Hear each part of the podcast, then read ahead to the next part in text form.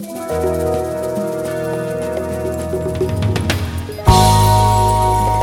Bible we look at, that I usually have up here with me every week, says uh, Bible on it. And I open it up, and it's got uh, 66 books 39 in the Old Testament, 27 in the New Testament, that we consider to be Scripture. And on the outside of it, it says Bible. I've got another book here on the outside of it that says Bible as well. But when I open it up, it's got my 66 books plus about 15 others that it's uh, calling Scripture as well. Both of them say Bible on the outside of it.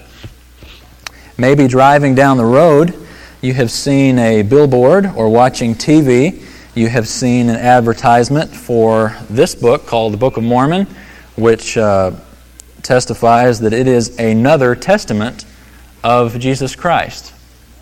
Another testament of Jesus Christ. Isn't that interesting? Maybe you've seen this book called The Lost Books of the Bible. This is interesting.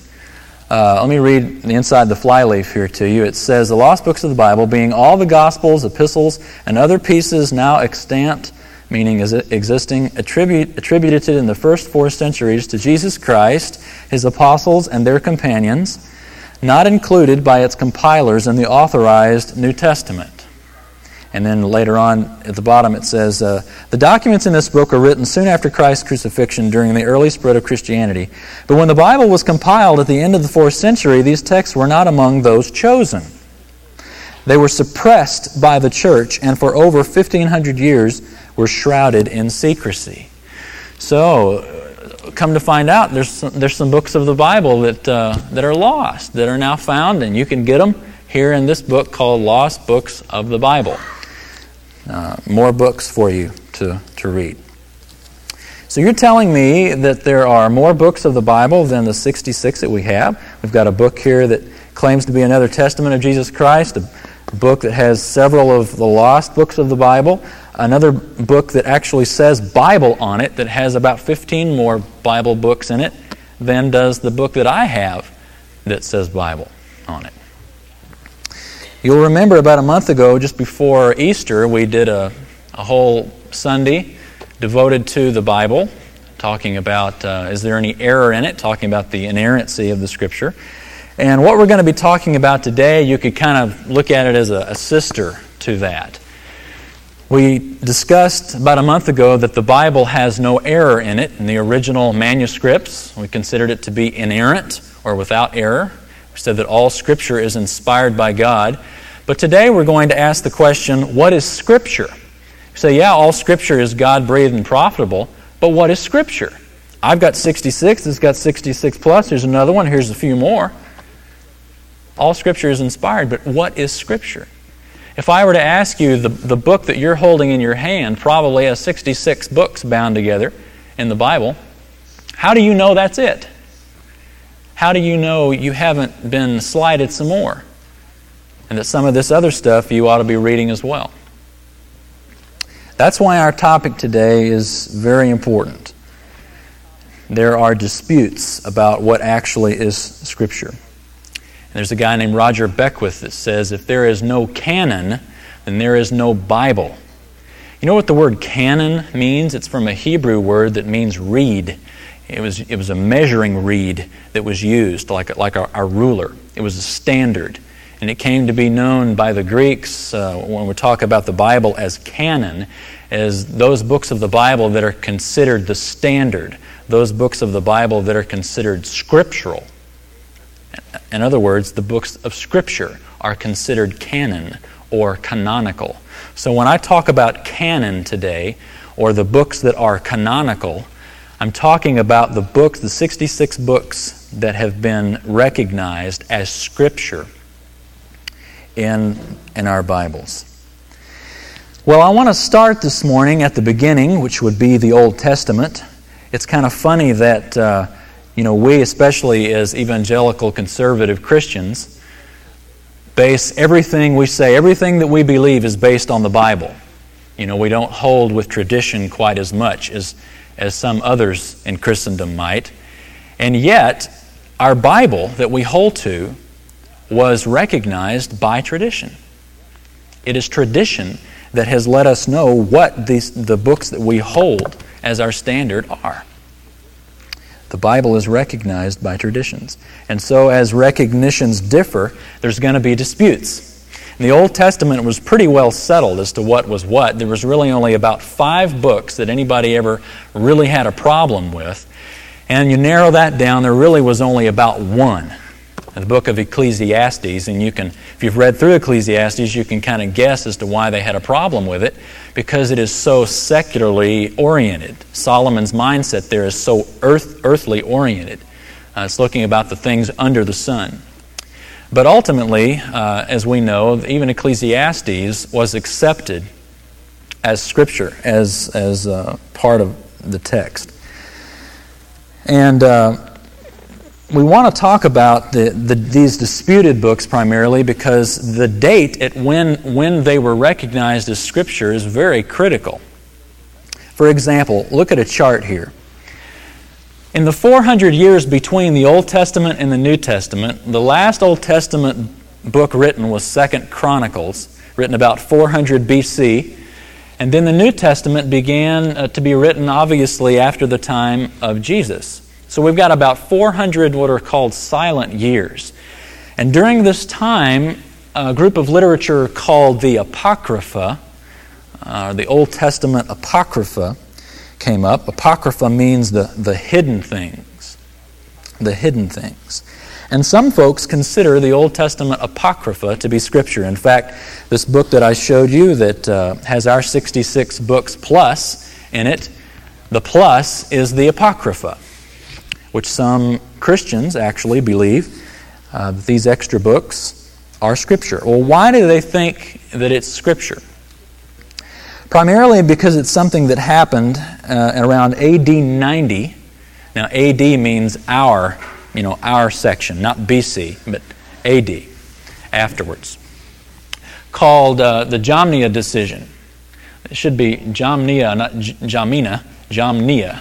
The Jamnia decision it affirmed the, the Old Testament canon.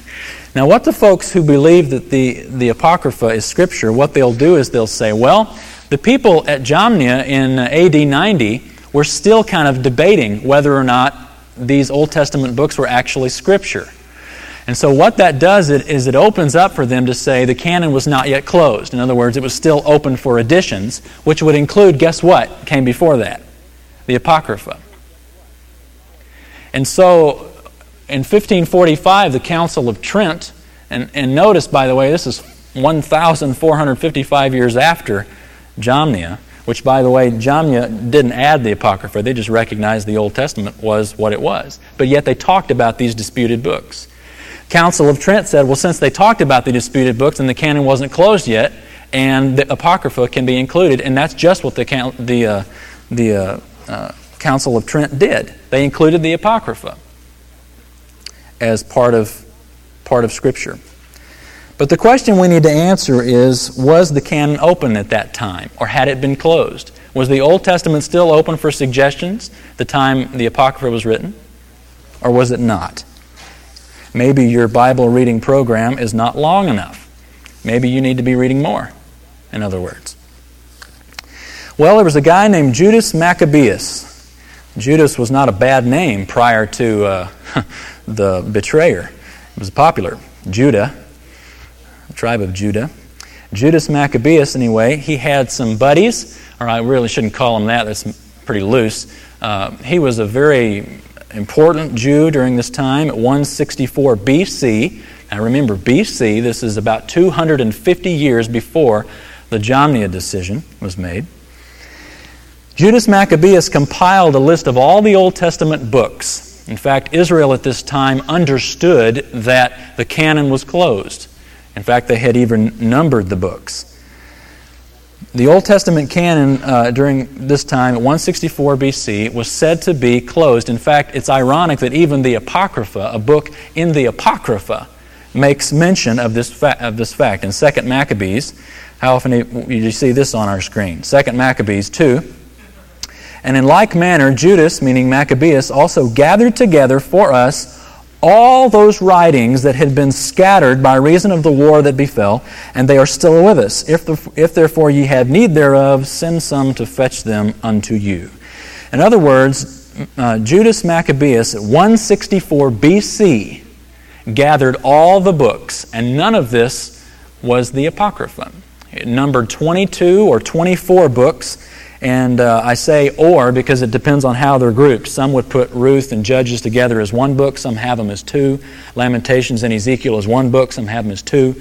But they preferred the number 22 for the amount of the Old Testament books because that's how many letters they had in their alphabet. The Hebrew alphabet has 22 letters, so they thought, well, it must be 22 books. And so they kind of arranged it to where there was 22 books. But it's the same material that we have in our 39 books. You say, well, how is that? Well, they'd take the 12 minor prophets and lump them all together in one book and call it the 12. They just arrange the same material differently. But the point is, it's the same Old Testament that Judas Maccabeus recognized 250 years before the, the Jamnia decision. And it did not include the Apocrypha. The main reason the Apocrypha can't be included outside the testimony of Jesus, that we'll look at in a few minutes, is because it was written after this time, after Judas got all the books together. Now, the problem is that the Apocrypha is excellent history. You will read some of the books in, uh, in the Apocrypha if you, if you were to read them, like uh, some of the Maccabees and Judith. Uh, Ecclesiasticus is one called. As excellent, excellent history, excellent material for us that lets us know what happened in those 400 years to the Jewish nation. And it's true, it's true history. But that doesn't mean it's Scripture. Just because it's true doesn't mean that it's Scripture. I've got one of my favorite books by Chuck Swindoll is The Grace Awakening. Now, I think that what old Chuck says in this book is true. But that doesn't mean that I can rip the cover off of it and duct tape it to the back of my Bible and call it Revelation chapter 23. Just because it's true doesn't make it Scripture. Now, Old Swindoll comes just about as close as anything I've seen, but I wouldn't call it Scripture, even though it's true. Uh, Jude, in the book of Jude, he quotes from the Apocrypha. You say, well, yikes. But he doesn't call it Scripture. Paul quotes a pagan poet in the book of Acts. That's not Scripture, it's simply true. Just because you're using a historical source for information doesn't mean you're calling it the Bible. The Apocrypha was never considered uh, to be was never quoted as Scripture. Now, there were some early church fathers that thought that the Apocrypha was Scripture for various reasons. If you really want to know, come to me and we'll talk. But let's just suffice it to say that some of them thought that, that, that it was Scripture. But it was never a consensus. It was never the universal church. It was always an individual here because of peer pressure. It was always an individual here because of this reason or another. But when push came to shove, they would never quote the Apocrypha as scripture when it came to doctrine. They would always quote the canonical books, even though they said that they thought that some of the Apocrypha was scripture. Now, we are at an extreme advantage in, in, looking at the Old Testament and deciding whether or not the Apocrypha is actually Scripture because Jesus himself makes a statement about it. Did you know that? Jesus himself makes a statement about it. The Old Testament canon was not only recognized by Judas Maccabeus way back in 164, but Jesus himself. In Luke 11, look at the screen. This is, this is a key verse. Luke 11, verse 50 and 51. Jesus says, The blood of all the prophets shed since the foundation of the world may be charged against this generation, from the blood of Abel to the blood of Zechariah, who perished between the altar and the house of God. What book was Abel killed in? Genesis, right. Here's a tricky one. What book was Zechariah, this priest killed? Zechariah, yeah. What, what, what book was he killed in? Second Chronicles. Remember what I said the last book written was in the Old Testament? It was Second Chronicles. Now we have it arranged differently because of topic. We have Malachi last. Malachi was not written last. Second Chronicles was the last book written. Now, John the Baptist was a prophet. Why didn't Jesus include him here? He said, All the prophets since the foundation of the world charged against just this generation. Why didn't he include John the Baptist? Because John the Baptist was not in the Old Testament scripture. This is what he's talking about. The blood of Abel in Genesis, the blood of Zechariah in Second Chronicles. In other words, he, he is laying the blame on them, and that's his point. But the application that we can get here as far as the Old Testament is, he clearly told us the beginning and the end of the Old Testament revelation. It began with Genesis, it ended with Second Chronicles. In other words, all the 39 books that we hold as the Old Testament and that the Jews held as the Old Testament and still do, in fact, that's it. And you'll notice, uh, let's have the, yeah, this is it. No, yes, this is it. Notice the, uh, that Judas Maccabeus didn't have the Apocrypha to contend with. You say, well, it came up afterwards. Jesus had the Apocrypha to contend with, and he did not include it when he made this, this uh, bookend statement of the beginning and the end. He says it's only the 39 books that, that we hold to. So, uh, it's very helpful that Jesus made that statement. If he does not include the Apocrypha, then we should not either. But we get to the New Testament now, and it gets a little more difficult because we don't have a statement by Jesus that says, here's the beginning and here's the end of the New Testament. So it's just a, just a little more difficult, but it's not impossible to look at. The first generation of Christians didn't have a bound, uh, nice little gold embossed thing like we do here that has the whole New Testament for them. It was still being written, it was still being inspired by the Holy Spirit during the first century. In fact, it wasn't finished till about AD 95 or 96 when Apostle John wrote Revelation. It was written during the, the whole of the, the first century. But it was uh, recognized very early when someone would write a book, when an apostle would, would write a book, it was recognized to be Scripture. For example, the New Testament canon was recognized early. Paul quotes in 1 Timothy 5, he says, For the Scripture says, notice he calls it Scripture, you shall not muzzle the ox while he is threshing, and the laborer is worthy of his wages. Now, who is he quoting here? You shall not muzzle the ox while he is threshing. He's quoting there from Deuteronomy. Who's he quoting when he says the laborer is worthy of his wages? You're not going to find that in the Old Testament anywhere. He's quoting Luke. Jesus made that statement in Luke. And he is equating Scripture, both the Old Testament, uh, and, and not only that, the Pentateuch, the first five books, nobody disputed that that was Scripture. He's equating that with Luke of his own generation, one of his traveling companions, calling them both Scripture. Peter does a similar thing. You're probably familiar, more familiar with this one. 2 Peter 3, referring to Paul's letters, he says, In all his letters, speaking of in them of these things, in which are some things hard to understand, which the untaught and unstable distort, as they do also the rest of the Scriptures, to their own destruction. So, again, uh, Peter's point here is talking about the distortion that they use of Paul's letters, but he calls Paul's letters on equal par with the rest of Scripture. Now, after the New Testament was finished, after John wrote Revelation, just like in the Old Testament, when the Old Testament was finished, we had a group of, of uh, stuff that came up called the Old Testament Apocrypha. After the New Testament was finished, we had a group of stuff called the New Testament Apocrypha that came up as well, trying to kind of ride the, in the wake of what had happened before. And we're going to talk about this, uh, why this is not true. In fact, this book called Lost Books of the Bible is primarily this New Testament Apocrypha. And we'll look at, at this just a minute. It's kind of funny, actually. But uh, for the first couple of hundred years, when the New Testament, after the New Testament was finished, we never had a group of people get together and uh, decide, recognize actually which books were and which books were not Scripture, like we had, like Judas Maccabeus did of the Old Testament. It didn't happen for a couple of hundred years. You may say, well, why not? I mean, you'd figure that, that the people in the first century would want to know what the Bible is. Well, think about it. Uh, if the apostles are still around, if the apostles are still living, you don't need a finished New Testament, do you? You just go ask Peter.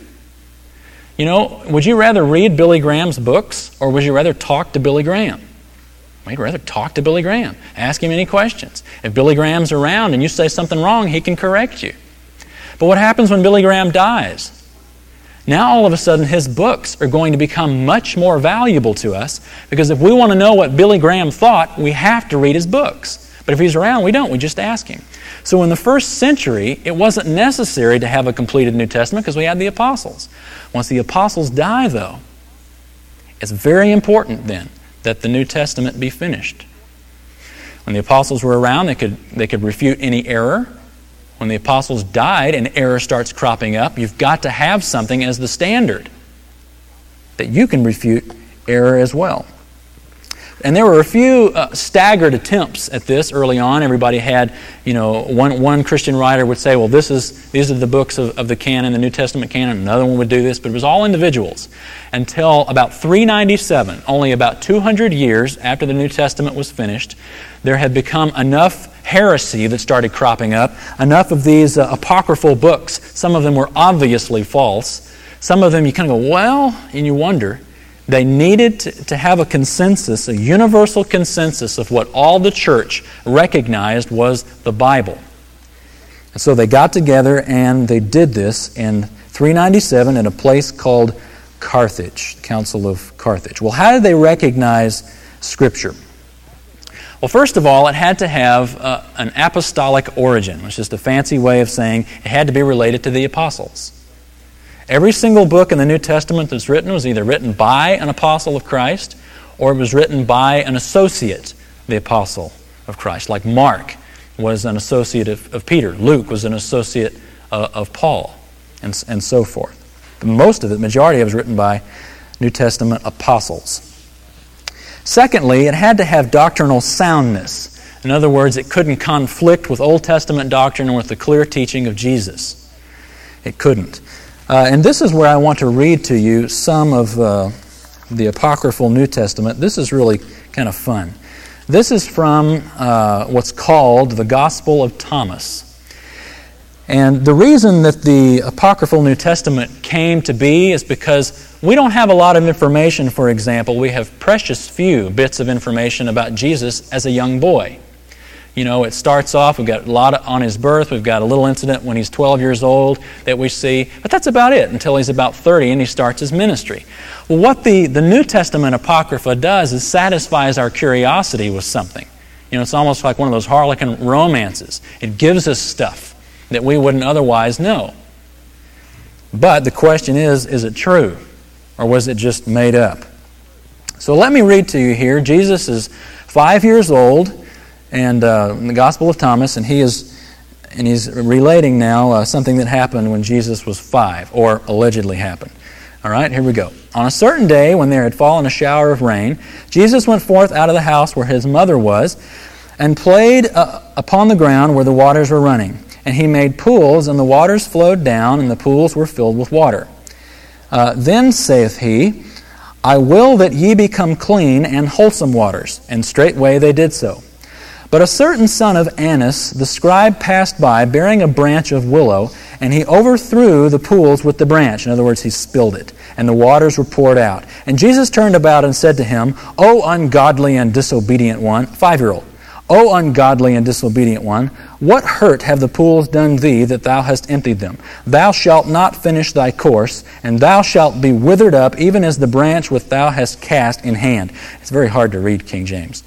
And he went on, and after a little while, he fell, fell over and gave up the ghost. In other words, Jesus kills this guy. And he went on, uh, yeah, I read that. And when the young children that played with him saw it, they marveled and departed and told the father of him that was dead. And he ran and found the child dead and went and accused Joseph, Jesus' dad. How'd you like to be Joseph? Your kid goes around killing everybody. Here's another one. And after, cer- after certain days, as Jesus passed through the midst of the city, a certain child cast a stone at him and smote his shoulder. And straightway, uh, let's see. And Jesus said to him, Thou shalt not finish thy course. And straightway he also fell down and died. And they that were there were amazed, saying, From whence is this child that every word which he speaketh becomes a perfect work? But they also departed and accused Joseph saying, Thou wilt not be able to dwell with us in this city, but if thou wilt teach thy child to bless and not curse, for verily he layeth our children. In other words, he kills them. now you'll notice that in the canonical Gospels, you don't see much of Joseph. You don't see anything of Joseph after uh, Jesus starts his ministry. maybe Joseph popped off one day and Jesus decided to lay him out too. You know? what do you think about this? Would you like Jesus to play with your kids when he was, when he was a child? My daughter, Sarah and Kate, would not have lasted one day playing with Jesus. Jesus would have killed them immediately. This is ludicrous. I mean, you can obviously look at this and compare it to the, to the, to the Jesus we have in the New Testament. And even when Jesus was strong in the New Testament, it was godly. It was not because somebody ticked him off. Fact, you see people all the time trying to tick him off, and he keeps his cool. So, uh, doctrinal soundness is the point here. Uh, these books are obviously, uh, these lost books of the Bible, are obviously fabrications. They're obviously made up stories to give us information about the early life of Christ that we don't have and about the later life of the, the apostles that we don't have. Obvious uh, fabrications. Also, they needed to have universal acceptance in order to be uh, called canon or order to be recognized as Scripture. And a consensus by the people, by the, those here at Carthage, recognized the life changing effects that, that certain books had and that certain books did not have. Like certain books made you laugh, right? And other books struck you at the heart. Other books changed your life when you applied their message. And again, this is a universal. This is the first time we have the whole church coming together from all different brands of Christianity, coming together from different geographical locations, and all agreeing unanimously that these 27 books are indeed uh, the Bible. And notice they did not decide what was and what wasn't Scripture. This is very important. They recognized what already had been determined as Scripture. See, each of them in their own particular ministries had already recognized the diamonds and the dung, so to speak. And when they came together, it was very clear which was which. It was a recognition of what the Holy Spirit had already made clear to the whole universal church rather than flipping a coin and saying, well, Thomas is in and Matthew's, uh, Thomas is out and Matthew's in. It was a recognition.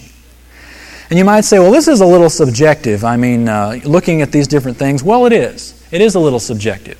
But it's kind of like a jury in a court, in that you look at one bit of evidence, and it's not this one bit of evidence that gives you your verdict. You consider this evidence and this evidence and this evidence, and all of these coming together make it crystal clear what is Scripture. It's what was recognized as Scripture, not was what it was decided. Subjective, individually, yes, but you put them all together and it becomes very clear what is Scripture. So, how do we know that the canon is closed? I mean, how do we know that we can't add some more books to the Bible that crop up uh, in the 17th century? Well, first of all, because the early church understood it to be closed, and this is what we've just talked about. Unanimously, universally, they understood it to be closed. They were only 200 years removed from Jesus and the apostles, actually 100 years removed from the apostles. Well, no, 200 years.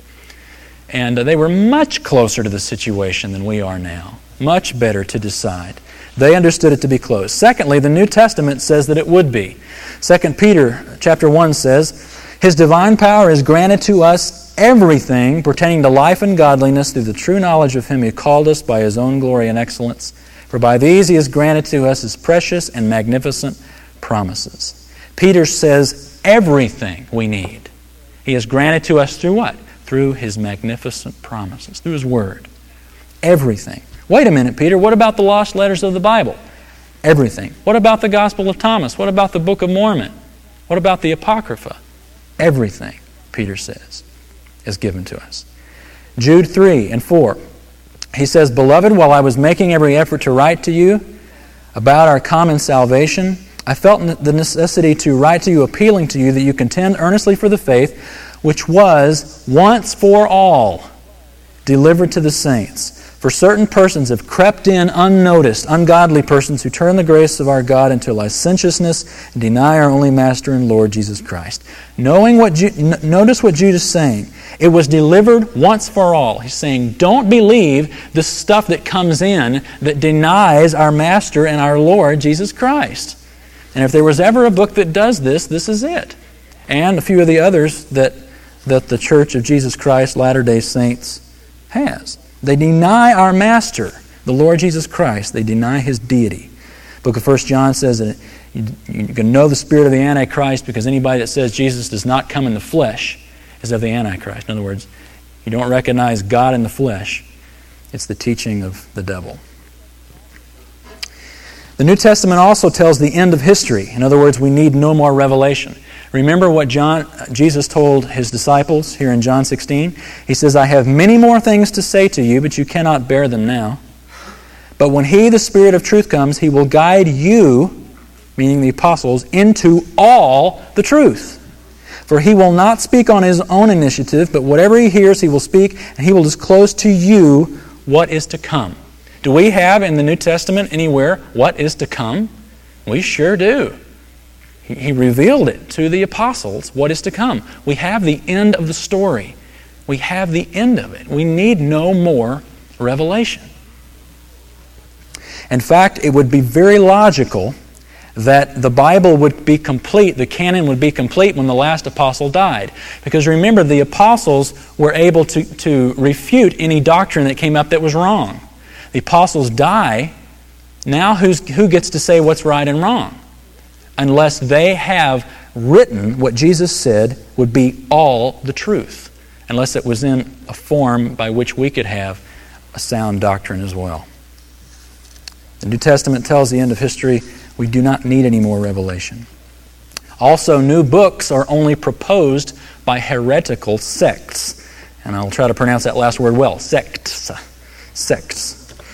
Second Thess 2 says, Now we request, request you, brethren, that you may not be quickly shaken from your composure or be disturbed either by a spirit or a message or a letter as if from us to the effect that the day of the Lord has come. In other words, any false doctrine that comes in by a message or by a spirit or by a letter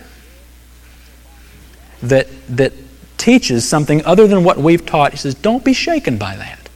Only go with what the apostles have taught in, in the letters from them. He said the same thing in Galatians 1. Even though we are an angel from heaven should preach to you a gospel contrary to that which we have preached to you, let him be accursed. And finally, we know that the canon is closed because God guards His Word. He would not open it up to any more error. Remember what the last chapter, in fact, the very last verses of our Bible say. Revelation 22, 18 through 21 says, I testify to everyone who hears the words of the prophecy of this book. If anyone adds to them, God shall add to him the plagues which are written in this book. And if anyone takes away from the words of the book of this prophecy, God shall take away from his part of the tree of life and from the holy city which are written in this book. He who testifies to these things says, Yes, I am coming quickly. Amen. Come, Lord Jesus. The grace of the Lord Jesus be with all. Amen. That's the end of the Bible. That's the very last words of the book of Revelation. John says, You add nothing to this prophecy. There is, there is nothing else. We have the end of the story. We don't need to know anything else. Don't add any words to it. Don't take any away because God guards His words. And if you add to or take away, God will add the curses to you or take away potential reward. Proverbs 30 says, Every word of God is tested. He is a shield to those who take refuge in Him. Do not add to His words, lest He reprove you and you be proved a liar. Jesus said, Luke 21, Heaven and earth will pass away, my words will not pass away. You see, we have got, we have got to understand that the Holy Spirit, who sought fit to inspire Scripture through the church, would also see fit to preserve Scripture through the church.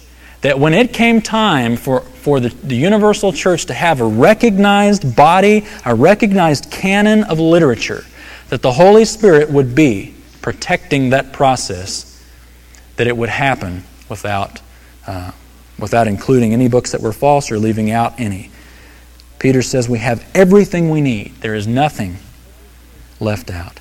And it's this last verse I want us to apply today, where Christ says, Heaven and earth will pass away, but my words will not. My words will never pass away. Think about that. as you're here today, as you look around this building, all the stuff that we do every single day, God's going to make a new heaven, a new earth. Everything that we're living with now is temporal. But God's Word is eternal because it has eternal value to you. The 66 books of this Bible 39 in the Old, 27 in the New. God has sovereignly seen fit to preserve for you that you may benefit from it when you read it.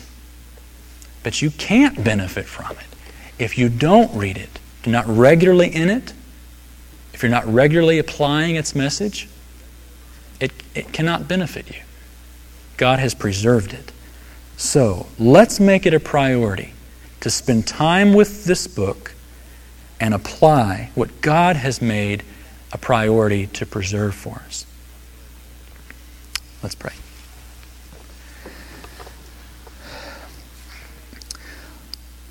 Lord, we as conservatives, as evangelicals, look at the scripture text as our sole authority.